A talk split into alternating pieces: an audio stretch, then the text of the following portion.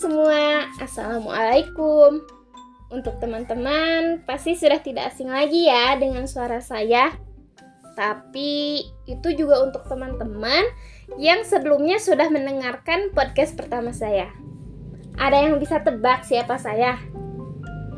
Yap, betul, saya adalah Iis Nur Septiani Orang yang sama yang berbicara di podcast yang berjudul ABK adalah salah satu aset negara By the way, gimana nih kabarnya teman-teman? Semoga kita dalam keadaan sehat walafiat ya. Jangan lupa protokol kesehatannya selalu diterapkan. Menggunakan masker, mencuci tangan, menjaga jarak, menjauhi kerumunan, dan membatasi mobilitas.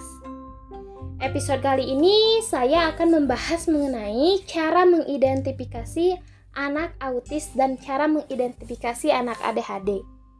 Sebelumnya pasti ada yang bertanya-tanya kan, mengapa sih episode cara mengidentifikasi anak autis dan ADHD ini disatuin? Ini karena kebanyakan seseorang kesulitan membedakan antara anak yang teridentifikasi ADHD dengan anak yang teridentifikasi autis. Jadi, untuk teman-teman yang ingin tahu atau ingin mencari gambaran tentang cara mengidentifikasi anak autis atau cara mengidentifikasi anak ADHD, stay tune ya. Sebelum membahas lebih lanjut, saya ingin mengingatkan kembali apa itu ADHD dan apa itu autis. Sebenarnya ADHD itu adalah sebuah singkatan dari Attention Deficit Hyperactive Disorder Selanjutnya untuk penyebutan attention deficit hyperactive disorder, saya akan menyebutkannya uh, dengan ADHD. ADHD ini adalah sebuah gangguan yang terjadi pada anak, remaja, dan dewasa yang ditandai dengan inatensi, hiperaktivitas, overaktif, dan infusif. Sedangkan autis adalah sebuah gangguan perkembangan yang berkaitan dengan interaksi sosial, komunikasi, dan perilaku terbatas dan berulang. Sebelum membahas mengenai cara mengidentifikasi, saya akan membahas mengenai penyebab, sejarah, karakteristik, dan gangguan-gangguan yang menyerupai, baik itu ADHD maupun autis. Sejarah dari ADHD pertama kali dijelaskan atau digambarkan oleh seorang dokter anak dari Inggris, yaitu Sir George Steele pada tahun 1902 di mana dia yang mengalami gangguan ADHD tidak dapat mengendalikan perilaku mereka seperti yang dilakukan seorang anak pada umumnya. Tetapi mereka masih cerdas. Selanjutnya untuk sejarah dari autis yaitu berawal dari Eugene Bleuler, seorang psikiater Swiss dan ahli dalam bidang eugenika yang paling terkenal. Atas kontribusinya terhadap pemahaman tentang penyakit kejiwaan, Eugene ini e, menciptakan banyak istilah seperti skizofrenia, skizoid, dan autism. Kata autis pertama kali digunakan oleh Eugene Bleuler untuk menerangkan seorang dewasa penyandang skizofrenia yang sikap dan perilakunya tidak sesuai. Sedangkan yang menjelaskan autisme pada anak adalah Leo Kanner. Beliau dikenal sebagai bapak psikiatri anak Menurutnya, autisme pada anak-anak berkaitan dengan ketidakmampuan batin anak tertentu untuk berhubungan dengan orang lain. Pada tahun 1944, Hans Asperger mengidentifikasi kondisi seperti yang digambarkan oleh Kenner, namun dalam bentuk yang ringan atau lebih sederhana dan menamakannya sebagai psikosindrom Asperger. ada beberapa penyebab seseorang mengalami ADHD. Di antaranya ada faktor genetis atau disebut juga faktor keturunan. Seorang anak yang memiliki orang tua dengan riwayat hiperaktif di masa kecilnya, ini berpeluang besar seorang anak tersebut ADHD. Riwayat orang tua alkoholis pun menjadi penyebab dari ADHD.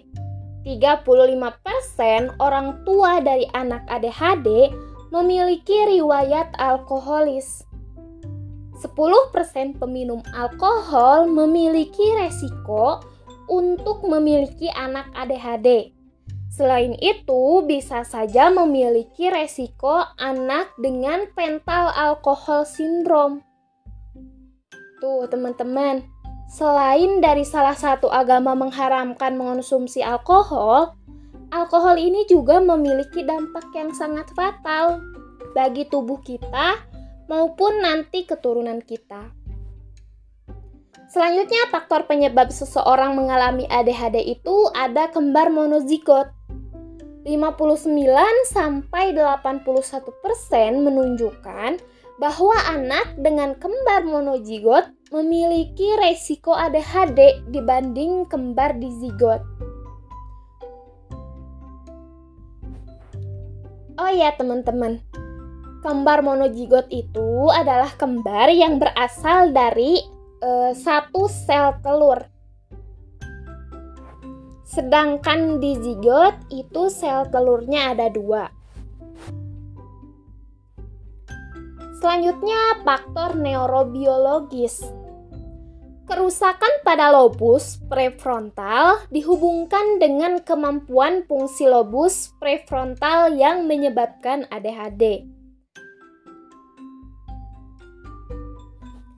Seseorang yang tidak ada masalah di neurologi mampu untuk mengarahkan diri ke suatu yang kita ingin beri atensi. Sedangkan anak ADHD yang memiliki masalah di neurologi akan kesulitan memusatkan atau mengarahkan perhatian itu. Jadi, jatuhnya anak ADHD itu inatensi. Terakhir, penyebab dari ADHD ada pola hidup saat hamil. Seseorang ibu eh, yang perokok atau alkoholik itu memiliki resiko tinggi untuk memiliki anak yang mengalami ADHD. Sekarang ada penyebab dari autis. Sebelumnya, Bruno Bettelheim berpendapat bahwa autis disebabkan karena seorang ibu yang dingin terhadap anaknya. Teori ini dikenal dengan teori reprigenerator mother. Inti dari pendapatnya ini Pola asuh adalah salah satu penyebab autis.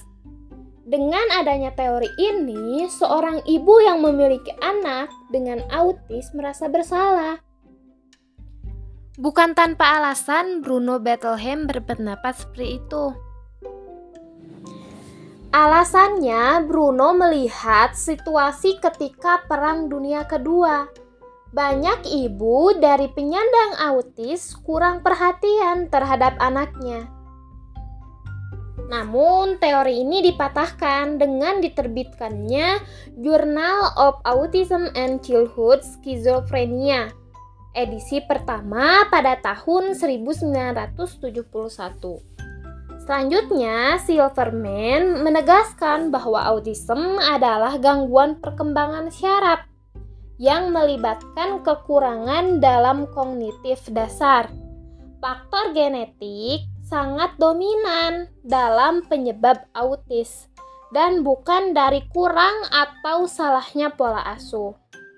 Artinya, kelainan gen dan faktor keturunan diduga menjadi penyebab dari autis. Selanjutnya, ada faktor-faktor resiko gangguan autisme. Di antaranya ada faktor yang meningkatkan autism, meliputi usia orang tua pada saat hamil. Semakin tinggi usia ibu saat hamil, semakin beresiko seseorang memiliki anak ADHD. Jadi, ada baiknya untuk teman-teman semua mungkin sudah merencanakan kapan kita harus nikah, kapan kita punya anak, atau kapan kita harus berhenti hamil gitu. Selanjutnya ada uh, kompilasi kehamilan dan kelahiran. Faktor yang meningkatkan gangguan autism ada juga kehamilan dengan jarak kurang dari satu tahun. Ini makanya teman-teman salah satu penyebab pentingnya kita mengikuti program KB. Selanjutnya faktor-faktor resiko gangguan autism ada faktor yang dapat e, mengurangi gitu, mengurangi untuk kita e, memiliki anak dengan autism. Di antaranya mengonsumsi vitamin yang mengandung asam folat. E, mengonsumsi asam folat ini bisa kita lakukan sebelum e, kita menikah. Hal ini e, dapat mempersiapkan kita ketika akan memiliki anak. Selanjutnya ada faktor yang tidak berpengaruh untuk resiko gangguan autism. Di antaranya ada vaksin. Berdasarkan e, penelitian yang sudah dilakukan selama 20 tahun, menunjukkan bahwa vaksin bukanlah penyebab dari autism. Kebetulan nih teman-teman, kita kan sedang gencar-gencarnya ya melakukan vaksinasi untuk COVID-19. Jadi, untuk teman-teman semua, jangan ragu untuk vaksin karena vaksin tidak ada kaitannya dengan autism. Oke, selanjutnya bagaimana caranya kita dapat mengidentifikasi jika kita tidak mengetahui karakteristik yang timbul pada anak dengan ADHD atau autis? Siapa tahu kan selama ini kita berinteraksi dengan anak ADHD atau anak autis. Tetapi karena kita tidak mengetahui karakteristiknya, kita jadi tidak menyadarinya. Untuk itu, kita perlu mengetahui karakteristik dari anak ADHD maupun anak autis. Ada karakteristik ADHD berdasarkan DSM-4 seperti yang telah disampaikan tadi, bahwa ADHD adalah gangguan yang berkaitan dengan inatensi, hiperaktivitas, dan infusif. Untuk karakteristiknya pun terbagi menjadi tiga, di antaranya tidak bisa memusatkan pemahaman atau inatensi, meliputi sering gagal memusatkan perhatian pada aktivitas bermain atau tugas sering sukar mempertahankan perhatian pada tugas atau aktivitas bermain. Misalnya seperti ini. Jika sedang bermain boneka, tidak lama kemudian ditinggal terus main yang lain. Sering tampak seperti tidak mendengarkan bila diajak berbicara langsung. Misalnya seperti ini, anak diajak berbicara, anak itu tidak memperhatikan ketika kita ajak bicara. Sering tidak mengikuti petunjuk dan gagal menyelesaikan pekerjaan rumah atau sekolah. Contohnya, seorang anak ditugaskan untuk menggambar kucing, lalu seorang guru menerangkan hal pertama yang harus kita gambar yaitu kepalanya. Anak ADHD tidak bisa mengikuti petunjuk gurunya tersebut sering mengalami kesukaran dalam mengatur tugas dan aktivitas, sering menghindari, tidak suka, enggan terkait pada tugas yang membutuhkan dukungan mental yang terus-menerus. Contohnya seperti menyelesaikan puzzle.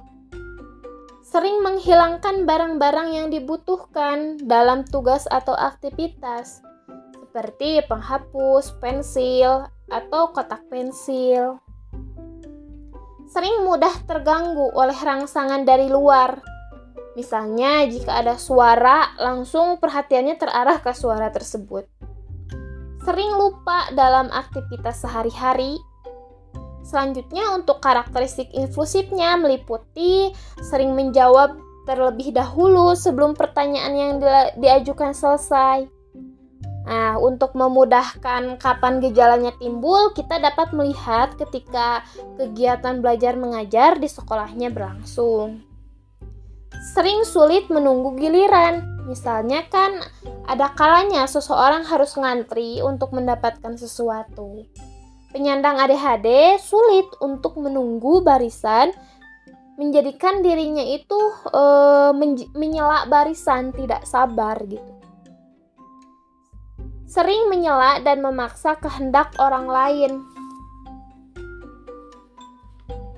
Yang terakhir, karakteristik ADHD berdasarkan hiperaktivitas meliputi sering tampak gelisah dengan tangan atau kaki menggeliat-geliat di tempat duduk.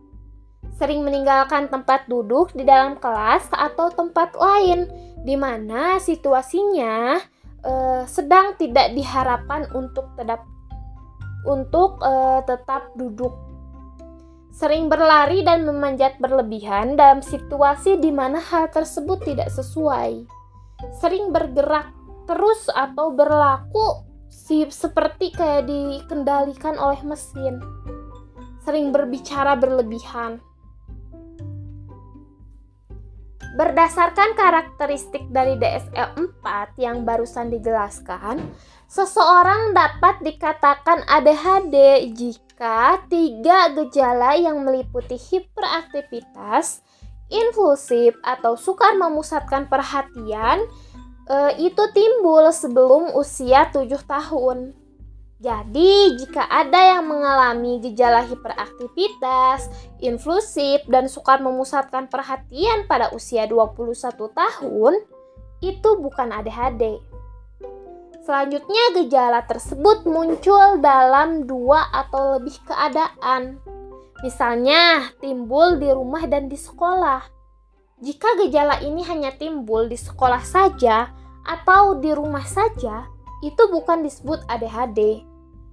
Selanjutnya, gejala tidak merupakan bagian dari penyakit e, perkembangan privasi seperti skizofrenia atau kelainan psikiatrik yang lain dan gejala hiperaktivitas, impulsif, dan sukar memusatkan perhatian ini harus jelas buktinya.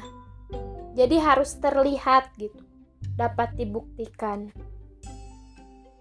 Selanjutnya sekarang karakteristik dari autis berdasarkan DSM-4. Sebelumnya saya ingin menyampaikan bahwa nanti saya akan menjelaskan mengenai karakteristik autis berdasarkan DSM-5. Sebenarnya apa sih perbedaan dari DSM 4 sama DSM 5? Pada DSM 4, autism tidak sama dengan PDD.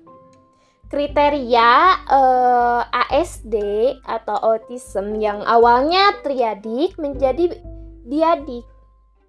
Jadi di DSM 4 kriterianya itu terbagi atas interaksi sosial, komunikasi, dan perilaku terbatas dan berulang. Sedangkan untuk DSM-5, kriterianya terbagi atas gangguan kualitatif dalam interaksi dan komunikasi sosial serta perilaku terbatas yang berulang. Di DSM-4, autism adalah gabungan dari autistic disorder, Asperger syndrome, dan PDD-NOS. Mengapa demikian? Karena pada autistic disorder, Asperger syndrome PDD NOS itu perkembangannya tidak pernah normal dari lahir, sama seperti autism spectrum disorder. Adapun karakteristik dari autism berdasarkan DSM-4 di antaranya ada gangguan kualitatif pada interaksi sosial, meliputi tidak mampu menjalani komunikasi sosial nonverbal seperti kontak mata, ekspresi muka, posisi tubuh, dan gestur tubuh. Selanjutnya, kesulitan bermain dengan teman sebayanya. Tidak ada empati, berbagi kesenangan atau minat, kekurang mampuan mengadakan hubungan sosial, dan emosional dua arah. Selanjutnya ada gangguan kualitatif pada komunikasi, meliputi tidak atau terlambat berbicara, bisa berbicara, tapi bukan untuk komunikasi. Bahasanya aneh dan berulang. cara bermainnya kurang variatif atau kurang e, berimajinasi. Selanjutnya, e, perilaku terbatas, berulang dan berpola pada minat dan kegiatan, meliputi mempertahankan satu minat dengan cara yang khas. Terpaku pada kegiatan ritualistik seperti rutinitas yang tidak berguna.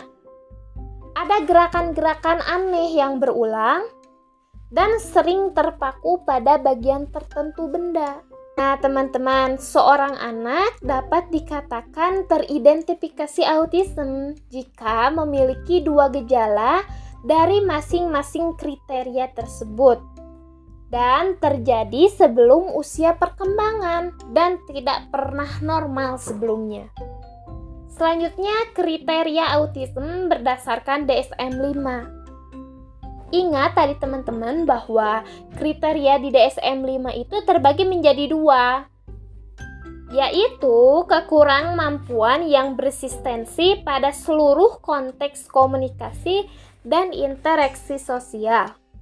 Namun, bukan karena keterlambatan berkembang yang terjadi secara umum dan terlihat pada hal-hal berikut. Di antaranya, kekurang mampuan dalam timbal balik sosial emosional, kekurang mampuan dalam mengadakan perilaku nonverbal, kekurang mampuan membangun hubungan dengan individu. Selanjutnya ada perilaku berulang dan terbatas. Terlihat pada hal-hal berikut. Adanya bahasa gerakan yang stereotip atau berulang Kepatuhan terhadap suatu rutinitas, adanya pola ritual dari perilaku e, verbal dan nonverbal. Minat yang sangat perpaku dan terbatas, hiperaktivitas, simptom ada sejak dini, simptom membatasi dan merusak. Oke teman-teman, selanjutnya ada gangguan yang menyerupai ada beberapa gangguan yang menyerupai ADHD dan autism. Sebaiknya kita mengetahui terlebih dahulu gangguan-gangguan yang menyerupai sebelum melakukan identifikasi. Hal ini akan meminimalisir kesalahan identifikasi, baik eh, ADHD maupun autism. Berikut adalah gejala-gejala yang menyerupai ADHD. Di antaranya ada gifted, anak berkesulitan belajar, intellectual disabilities, gangguan medis, kelainan sistem saraf, kelainan endoktrin, metabolik, kelainan perkembangan, dan kelainan psikiatri. Selain dari ada gangguan-gangguan yang menyerupai ADHD, ADHD ini juga ada beberapa gangguan penyertanya. Yang kita ketahui, ADHD adalah sebuah gangguan yang berkaitan dengan hiperaktif, inklusif, dan inatensi. Yang kita lihat ketika ADHD hiperaktif, sekilas berpikir kenapa ya anak itu nggak bisa diam gitu. Sebenarnya kondisi seperti itu juga tidak diinginkan oleh anak ADHD tersebut. Ini karena adanya kekurangan dalam neurotransmitter, yaitu saraf-saraf yang menghubungkan antara sel otak. Jadi, kondisi susah diatur, susah diam, atau kurang konsentrasi ini bukan keinginan anak ADHD sendiri Bahkan 50% anak ADHD memiliki gangguan tidur seperti tidak nyenyak atau bahkan terjaga. Ada beberapa gangguan penyerta ADHD, di antaranya 35,2 sampai dengan 50% ADHD memiliki gangguan perilaku menentang seperti membantah ketika disuruh. 25,7 sampai dengan 50% anak ADHD memiliki gangguan perilaku agresif seperti agresif terhadap manusia ataupun hewan, mencuri, uh, tidak jujur, merusak properti orang lain, dan lain-lain. 20 sampai dengan 25% anak ADHD memiliki gangguan kecemasan. 15 sampai dengan 20% memiliki gangguan mood. Misalnya mudah bosan terhadap suatu aktivitas. 10 sampai 25% mengalami hambatan dalam belajar, bipolar, bahkan gangguan was-was seperti tidak yakin terhadap keputusannya. Selanjutnya ada beberapa gangguan yang menyerupai autism. Di antaranya ada Rett syndrome. Pada gangguan ini sering tertukar dengan autism berdasarkan komunikasinya yang sama-sama terhambat. Selanjutnya ada Childhood Disintegrative Disorder atau CDD. Rigel X syndrome e, di sini yang sering tertukarnya itu e, terlihat tidak bisa diam, berbicara cepat atau berulang, hand flopping dan hand beating. Selanjutnya ada tuberous sclerosis. Persamaannya dengan autism terlihat pada masalah perilaku yang tidak bisa diam kesulitan mengontrol perilaku, dan agresif atau perilaku yang berlebihan. Landap Klebner, William syndrome, persamaannya dengan autism adalah e, salah satunya pendengaran yang sensitif. Selanjutnya gangguan pendengaran sangat berat. Persamaannya dengan autism e, di antaranya ketika seseorang mengalami gangguan pendengaran, maka yang akan timbul sulit berkomunikasi dan interaksi sosial. Terakhir, ada cerebral palsy. Persamaannya sulit memahami bahasa, komunikasi, dan interaksi serta motorik terlambat. Oke teman-teman, selanjutnya cara mengidentifikasi anak autis dan ADHD. Sebelumnya apa sih identifikasi itu? Identifikasi adalah kegiatan yang mencari, menemukan, atau menandai. Siapa saja yang berhak e, mengidentifikasi anak ADHD dan autis? Salah satunya dapat dilakukan oleh orang tua dan guru. Adapun cara mengidentifikasi anak ADHD dapat kita lakukan di sebuah sekolah SD TK atau playgroup. Setelah itu kita dapat melakukan screening sehingga mendapatkan beberapa anak yang diduga ADHD.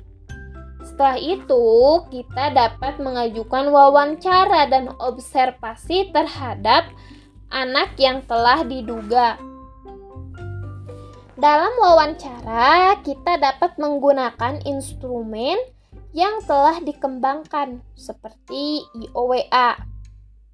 Setelah itu, kita dapat mencocokkan hasil wawancara dan observasi ke dalam DSM-5. Mengapa menggunakan DSM-5?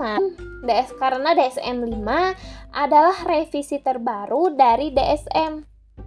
Setelah dicocokkan, kita dapat mengetahui scores dan dapat menyimpulkan apakah anak tersebut teridentifikasi ADHD atau tidak.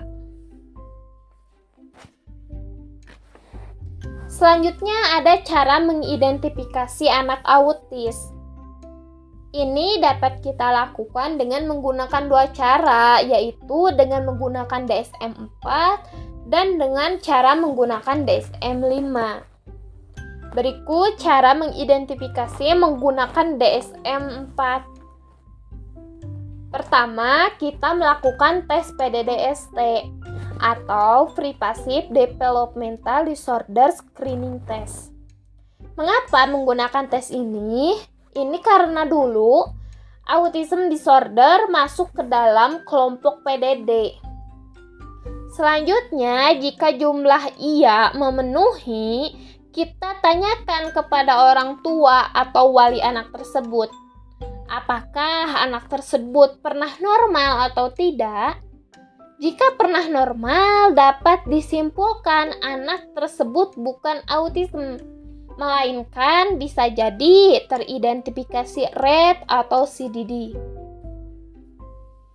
Jika jawabannya tidak pernah normal sebelumnya, berarti kita dapat melanjutkan tes dengan menggunakan prom skala derajat autis. Untuk promnya saya cantumkan di deskripsi ya. Setelah mendapatkan hasilnya, jika hasilnya kurang dari 30, dapat disimpulkan anak tersebut teridentifikasi PDD-NOS, Optical Autism bukan autism specific disorder. Tetapi jika hasilnya lebih dari 30, kita dapat melanjutkan tes dengan menggunakan DSM-4. Untuk POM sudah ada di deskripsi ya. Dan setelah itu kita dapat menyimpulkan apakah anak tersebut teridentifikasi autism atau tidak. Selanjutnya, cara mengidentifikasi menggunakan DSM-5. Menggunakan DSM-5 ini uh, lebih simpel karena tidak melewati pemisahan PDD. Pertama-tama, kita melakukan wawancara dan observasi langsung terhadap orang tua atau wali uh, pada anak dengan menggunakan MChat.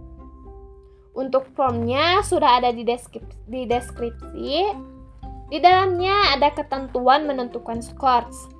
Selanjutnya, setelah kita mengetahui atau scoresnya telah memenuhi di form MChat, kita bisa langsung melanjutkan dengan pengisian form DSM-5.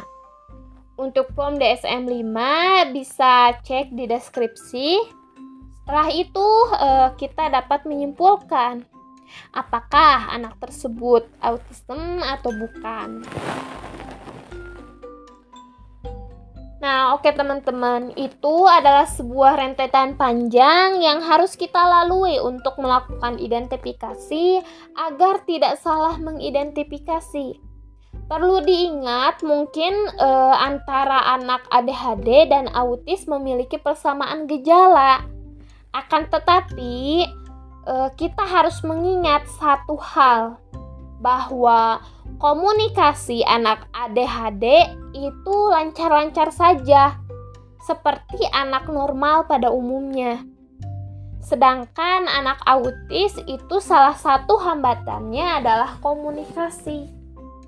Anak autis terlambat atau bahkan tidak bisa berbicara walaupun bisa itu tidak digunakan untuk berkomunikasi. Nah, itu teman-teman salah satu perbedaan yang dapat kita ingat. Sekian podcast kali ini, benarnya dari Allah, salahnya dari saya. Selalu ingat pesan ibu menggunakan masker, mencuci tangan, dan menjaga jarak. See you next podcast teman-teman. Tetap semangat. Wassalamualaikum warahmatullahi wabarakatuh.